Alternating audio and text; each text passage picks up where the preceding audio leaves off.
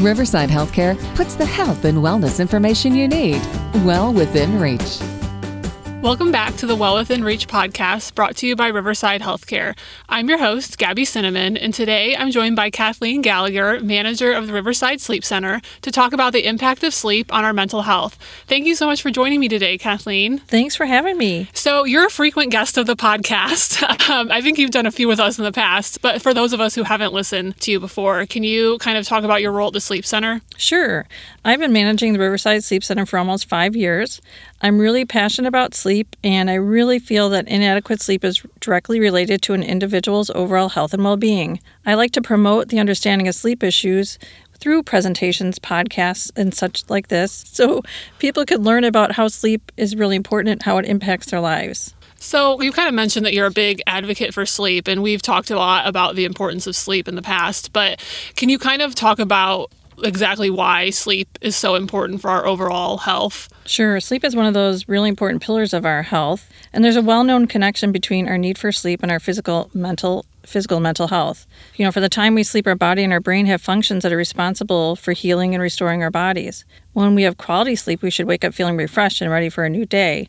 However, a lack of sleep or prolonged sleep deprivation will leave a person feeling tired or at risk for many health problems, which can lead to obesity, heart disease, blood pressure issues, diabetes, and stroke. Could you kind of go a little bit more into the impact of sleep on mental health? I know you just kind of talked about some of the physical impacts, but if you're not getting enough sleep, how can that impact your mental health? Or if you're not getting quality sleep, how can that impact your mental health? Sure. Prior to the pandemic, there was research to support there is a link between sleep quality and mental health sleep quality, not quantity. We're always worried about how much time we spend sleeping, but really a lot is more focused on the quality of sleep. And that among young adults, that sleep quality was the biggest predictor of mental health issues. In a recent article I read that was in Sleep Review magazine that said the pandemic has led to higher suicidal ideation and lower well being in the public, which I find really interesting.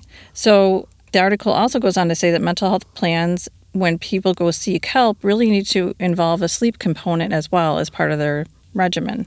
So, you mentioned the pandemic, and we've kind of seen that the pandemic has been impacting our lives beyond COVID. It's also the mental aspects as well. Why do you think it is that it has started to impact our sleep? Well, I think a lot of people have a lot of worries that are going on since this pandemic has happened, whether people have lost their jobs, their, their financial concerns, isolation that a lot of older adults have had, people worried about getting a disease, and all this extra anxiety and stress causes people to go to bed and lay there awake and they're unable to get quality sleep, let alone quantity sleep that's needed. So, you know, mental health and sleep have a bidirectional relationship, meaning if you're not getting enough sleep, it'll affect your mental health. And again, if your mental health is impacted, it will affect your sleep.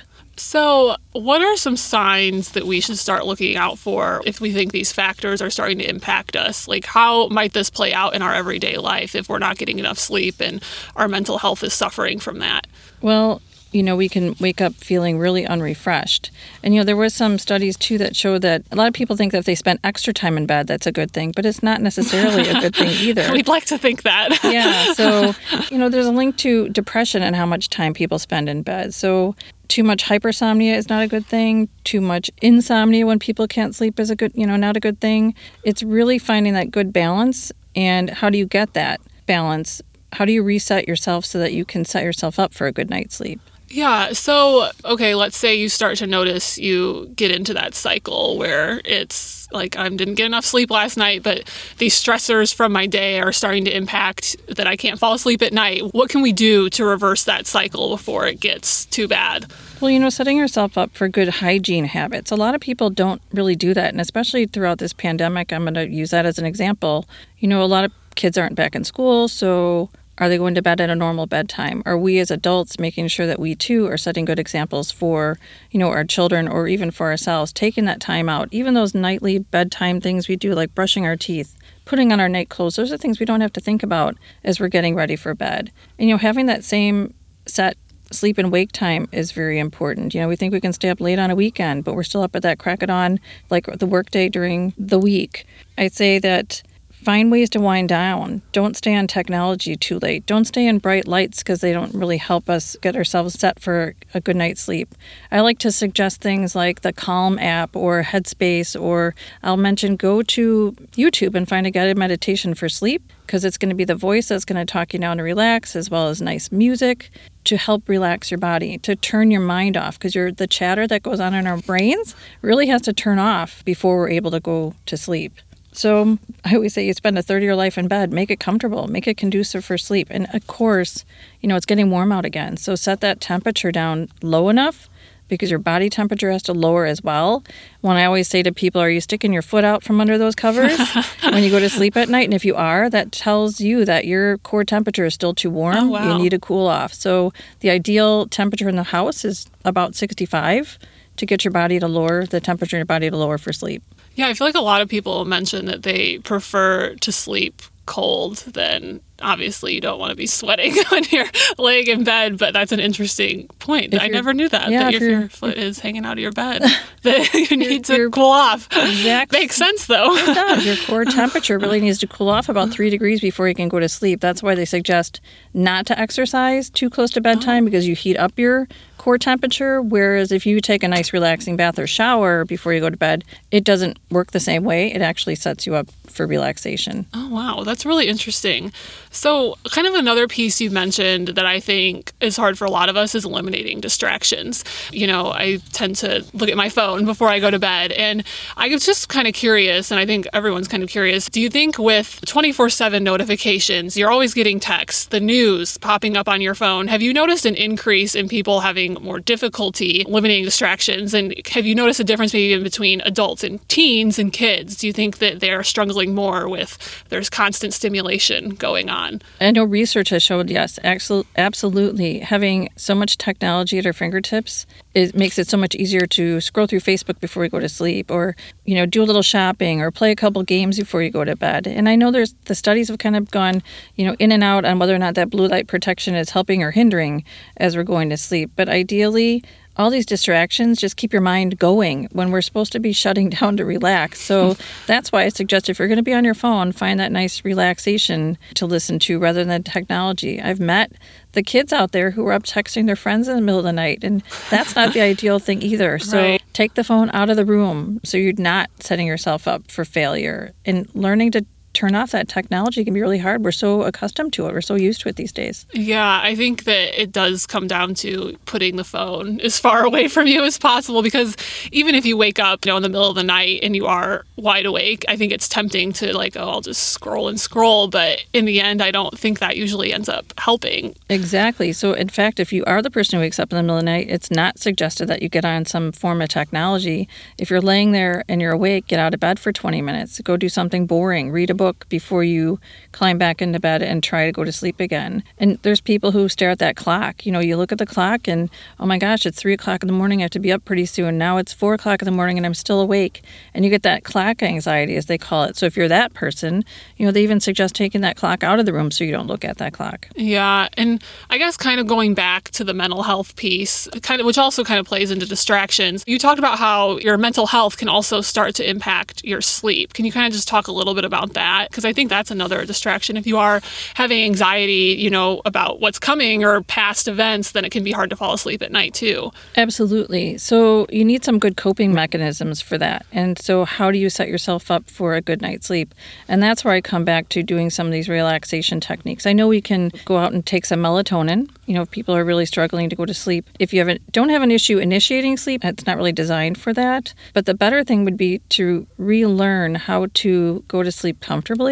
And that's why I suggest maybe learning some relaxation, try some meditation. Anxiety is very real. And mm-hmm. for some people, it can come on rather quickly and dissolve. And for some people, it stays and it can be kind of chronic. If you notice that you're really having an issue with your sleep, maybe seek some professional help from one of the sleep specialists we have here at Riverside. Or, you know, we have great physicians, psychiatrists, that kind of stuff if it's more of a mental health issue, if you really can't get beyond it.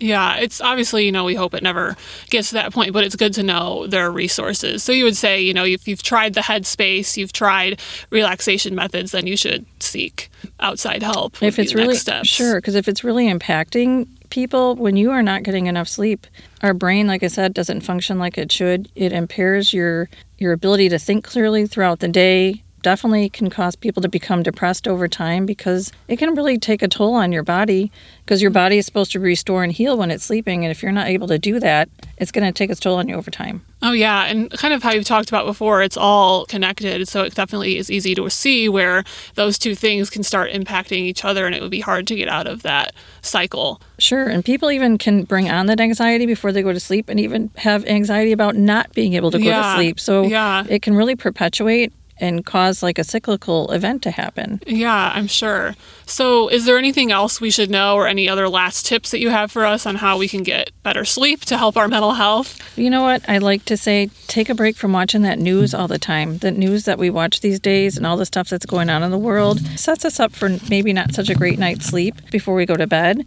Don't forget it's nice and sunny outside. Go out and spend some time in the sun. Oh, it yeah. actually helps reset our circadian rhythm, so that's really important.